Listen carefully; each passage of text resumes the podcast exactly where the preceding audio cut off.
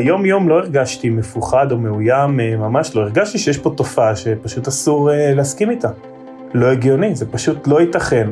אנחנו מדברים על מדינה דמוקרטית, מדברים על מדינה עם שלטון חוק, מדברים על מדינה, אתה יודע, שזה זה פשוט לא ייתכן שהאדמה הזאת פשוט ננטשת ל, ל, לאור יום,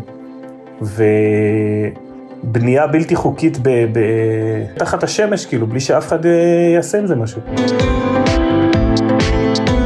הרבה שנים לקח לאון ריפמן להבין שההחלטה להקיף בגדרות את הקיבוץ שבו גדל, ולאחר מכן גם לחפור מסביב תעלה וביצורים שונים, תקבע בעתיד את מסלול חייו, ובמקום קריירה של איש צבא או הייטק, הוא ייאבק על הנגב והגליל והמדינה. גדלתי על סיפורים של אה, סבא שלי מספר לי איך אה, מרביבים, מצפה רביבים מוקם כדי שיהודים ישבו את הנגב. ומצד שני, תחושה שהבית שה, עולה בלהבות, כאילו הרבה פעמים או כמה פעמים בשנה, ממש הבית עולה בלהבות ואנשים מפחדים לצאת החוצה. גדלנו על הסיפור של ליישב את הנגב, ו, ופתאום אנחנו רואים תופעה שפשוט, אה, שפשוט משתלטים על קרקע באופן בלתי חוקי.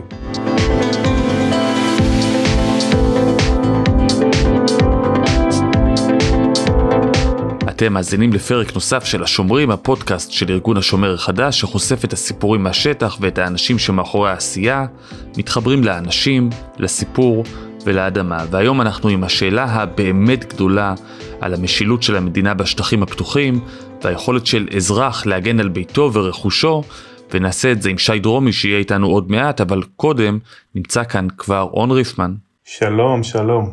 שלום וברכה. נעשה היכרות קצרה למעטים שאולי לא מכירים אותך, אתה מוגדר כמייסד השומר החדש ביחד עם יואל זילברמן, והיום אתה בתפקיד סמנכ"ל חינוך בשומר. בשנים האחרונות אני אחראי בשומר על uh, תחומי הפיתוח והחינוך.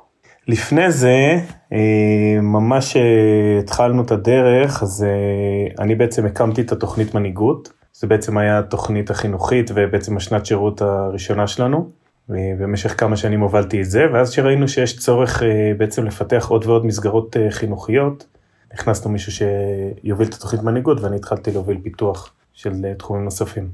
ונוסיף עוד קצת רקע, גדלת בקיבוץ רביבים שבמועצה האזורית רמת נגב, אבא שלך שמוליק זיכרונו לברכה היה ראש המועצה המיתולוגי מעל ל-25 שנה, בסך הכל גידלו אותך יפה בקיבוץ.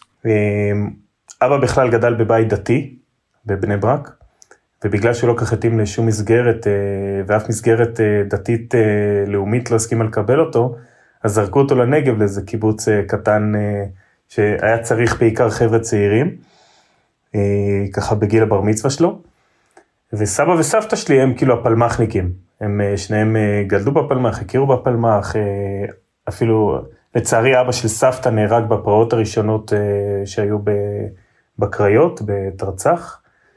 איך זה נראה מהצד שלך בתור ילד?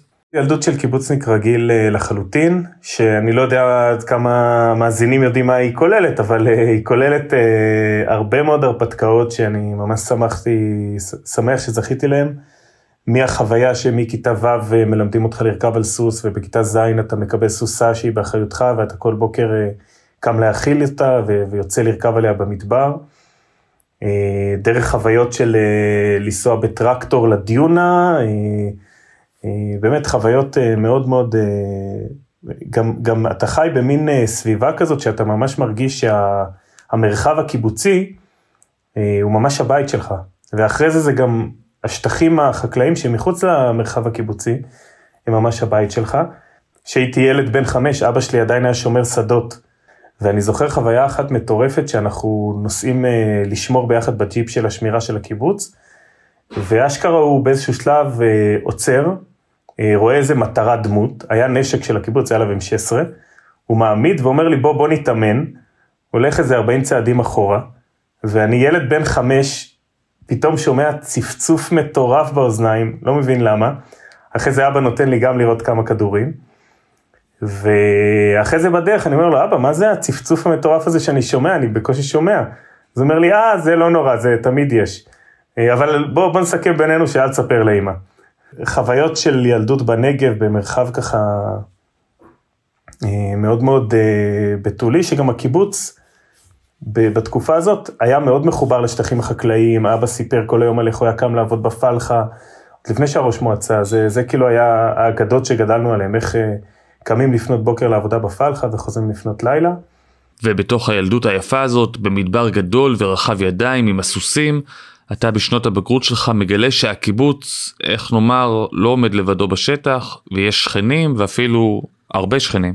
יש אירוע אחד שהוא בעצם, אה, קוראים לאירוע הזה היום ביר הדאג', אה, אבל זה בעצם אירוע שקורה ב-95, אני אז בן 12-13, קצת אחרי הבר מצווה, אה, כבר יוצא לבד לרכב בשטחים מחוץ לקיבוץ, ובעצם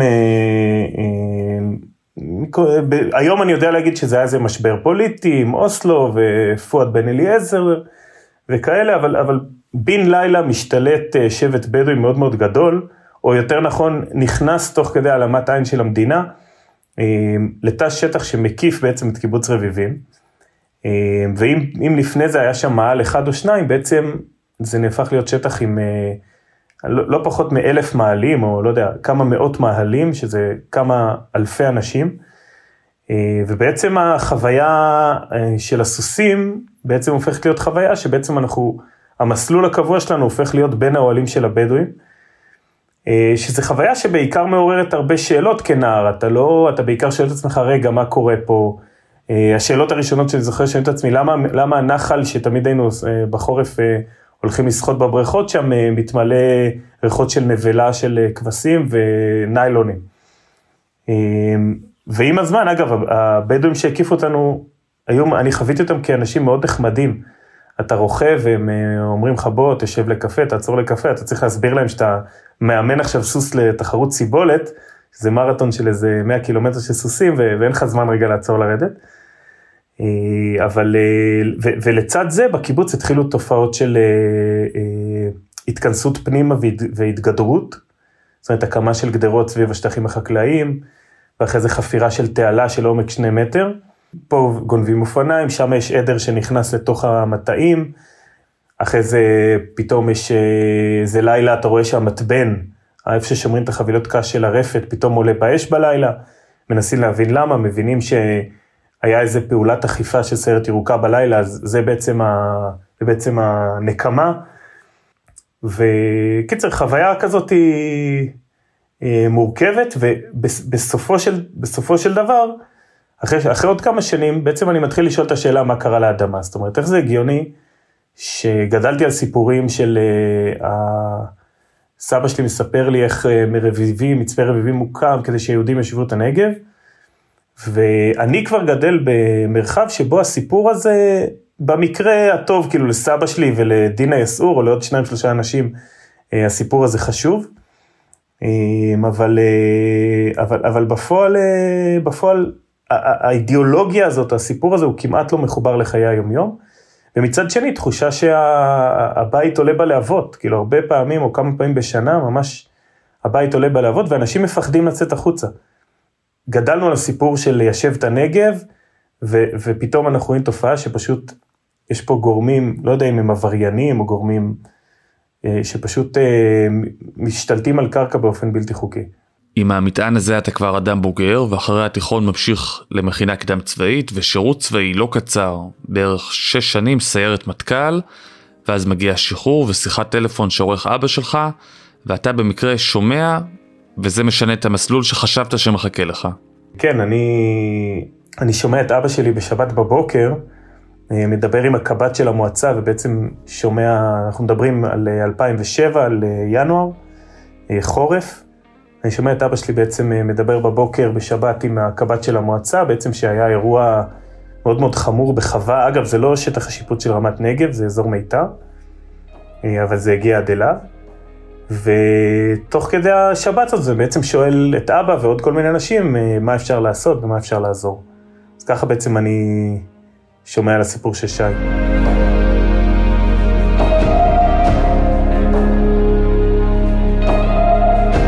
בתחילת שנת 2007 שי דרומי הוא עדיין חקלאי די אנונימי מחוות בודדים בנגב, לא רחוק מהיישוב מיתר, וכמו רבים באזור הוא סובל מפריצות לשטח החווה ונזקים רבים, ואחרי שפעם אחת החליט להגיב, כל המדינה כבר שמעה עליו.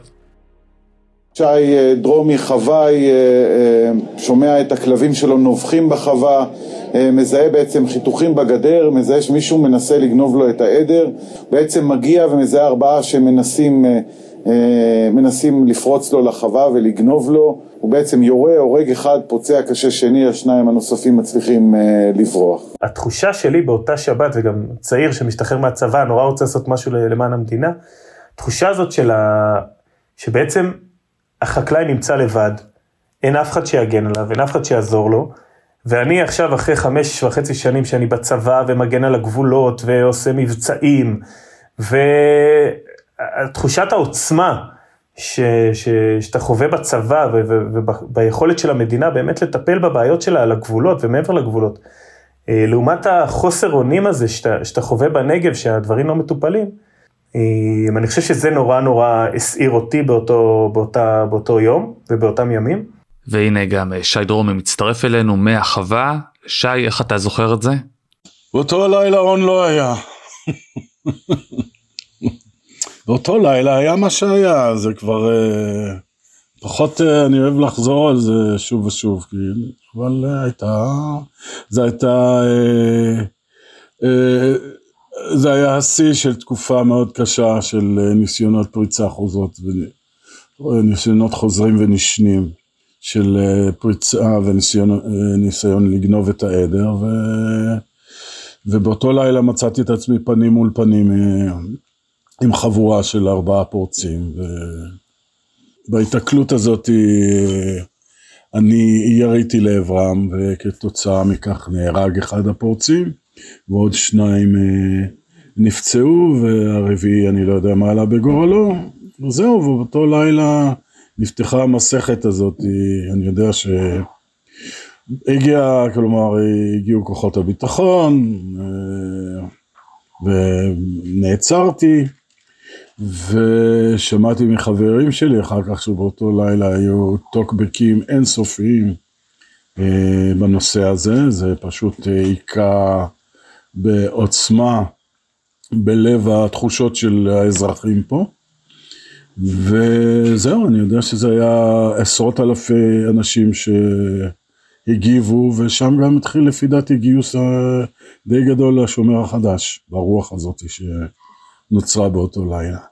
שי, אתה בעצם ביצעת את הירי ברובה שהיה שייך לאבא שלך המנוח, והחזקת אותו ללא רישיון, ובשלב הזה אתה נעצר ומורחק משטח החווה למעלה משנתיים שאתה לא יכול לטפל בבעלי החיים ובמקום וכשאתה נמצא רחוק אתה מגלה שהגיע לך הביתה צעיר שמסתובב ומנהל את העניינים בשבילך. תוך כדי uh, תחילת ה... הזמן הזה שהייתי עצור אז הבנתי ש... שיש uh, דברים קורים ומה שהיה באמת הייתי במעצרים למיניהם, ואימא שלי למעשה הייתה זו שגרה פה בחווה, והיא נעזרה בקמצוץ המתנדבים שהיו בהתחלה, וזה הלך והתעצם. ואז, בתקופה ההיא, שמעתי על און, וגם את אבא שלו עליו השלום הכרתי כבר לפני כן, ועשינו את החיבור. הדבר הראשון שאתה צריך להבין זה שפשוט אה, נותקתי מהחווה ואם היא הייתה אישה מבוגרת ונשארה עם כל המעמסה לכאורה על כתפיה אבל זה לא היה ככה כי באמת היה, הייתה הרתמות עצומה לעזור וזה היה ב- להחזיק את החווה, לטפל בצאן, לטייב את התנאים אני עד אז הייתי בלי בלי גנרטור, אה, בלי חשמל בחווה, אז כשחזרתי מצאתי חווה מוארת.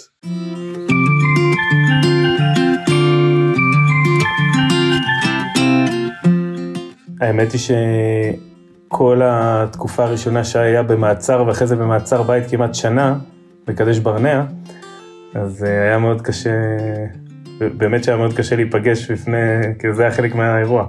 ואון ויואל הציעו, הציעו לי אה, את האופציה הזאת של אה, להביא אה, שני קרוונים לחווה ולהביא סטודנטים במסגרת של מלגה שהם מקבלים דרך ובעזרת השומר החדש והם נותנים יום עבודה בחווה וזה כבר הפך להיות מין פיילוט מיוחד אה, אני חושב שאנחנו היינו החווה הראשונה שקיבלה עזרה כזאת. יצרנו ביחד עם און ועם השומר החדש את המציאות של אה, שישה מתנדבים שגרו פה בחווה וחילקנו את זה ככה שכל יום מתנדב סטודנט אחר יצא עם העדר למרעה וזאת הייתה תקופה מאוד טובה. שי עברו שנתיים וחצי עד שבית המשפט המחוזי בבאר שבע זיכה אותך מעבירות הריגה וחבלה בכוונה מחמירה. בדרך גם עבר חוק שי דרומי בכנסת שפוטר מאחריות פלילית אדם שהדף את מי שהתפרץ לביתו. אנחנו כמעט 15 שנים מהאירוע בחווה, השומר הוא כבר ארגון גדול, מבוסס, אבל המצב בשטח, בזה משהו השתנה? זה מאוד תלוי במה, איך, איך אנחנו נמשיך להתנהג כאן, כי אנחנו צריכים להבין שאנחנו מתעסקים ב, באש, ואש זה כבר דבר, דבר לא, לא חיובי במיוחד, והרי בסך הכל אנחנו עם שוחר שלום. אבל אין מה, אין מה לעשות, כנראה שהאמירה הזאת, הרוצה שלום ייכון למלחמה, היא נכונה גם ב, ב, במציאות הזאת. המבנה המוזר הזה של אה, להיות צדקנים ולעשות את הדברים אה, אה, כמו שצריך, הביא אותנו לנקודה שפשוט כולם מעיזים להרים יד כנגדנו, וזה חייב להיעצר. אני, אני רוצה להגיד, כן, שאחת הבעיות זה באמת אצלנו.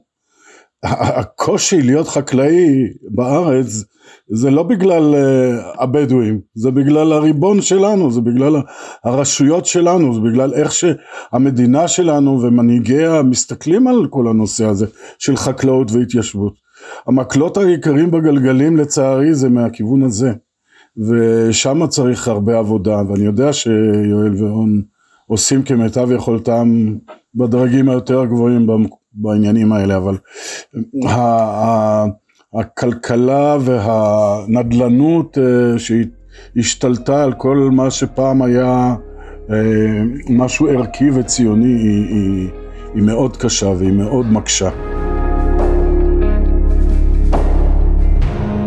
און, אי אפשר להתעלם מזה שתוצר לוואי של האירוע הזה זה הקמת השומר החדש. הסיפור של שי בשביל השומר החדש וגם בשבילי הוא מן הסתם מאוד מאוד שונה ממה שהסיפור של השומר החדש בשביל שי, כי, כי בשבילי ובשביל השומר החדש, האירוע של שי זה היה טריגר ל...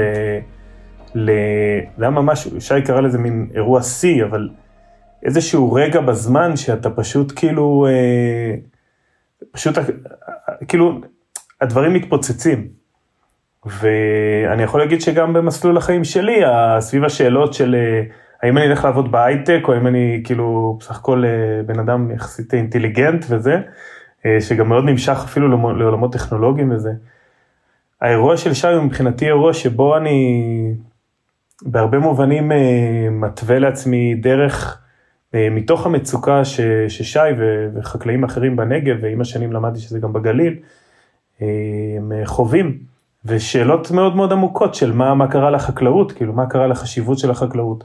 מה קרה לתפיסה הזאת של באנו לארץ הזאת כדי לאחוז בה וכדי אה, אה, אה, לפתח אותה לטובת כולם, ומה קרה למשילות, כאילו, אז א', חייב רגע להגיד את זה, כי זה משהו שככה מלווה אותי הרבה פעמים שאני חושב על, על שי ועל הסיפור שלו. אז הסיפור שלך, שי, אפשר להגדיר אותו כסוף טוב? אני, אני, אני יודע על האמת ואני אגיד כאילו כששואלים אותי אם אני שמח, אם אני מגשים את עצמי, אם הצלחתי, אם אני שלם. זה סיפור שהוא לא מושלם והוא אה, כל הזמן אה, יש שאלות בעניין הזה, זה לא פשוט לחיות במקום של אי ודאות, אה, ולא מבחינה, שוב, לא מבחינה ביטחונית, מבחינת מה המדינה רוצה. המדינה והרשויות לא, לא, לא נותנות לך גב, תמיד, תמיד אתה נשאר, המקום הזה, המגורים שלי כאן, הם מוטלים בספק מבחינה, אה, מבחינה סטטוטורית, זה פשוט אה, קשה לחיות ככה, וקשה להתפתח ככה, וזה יוצר מין מציאות שאני בעצם, אה, על מנת לקיים את המקום הזה, אני לא יכול לאפשר לעצמי רגע של מנוחה ויציאה, וכשאני כבר בגיל uh, שמתחיל להתקדם, ויש לי עוד חלומות בעולם הזה, אז אני מרגיש קצת את החיסרון הזה. ואני מקווה שבסופו, או בשלב הזה של חיי, אני אביא את, ה, את החווה ואת כל מה שאני חולם לעשות בו לידי איזשהו מיצוב מסוים, שאני אוכל להיות יותר, יותר שמח עם מה שאני עושה, כי השאלות הן קשות.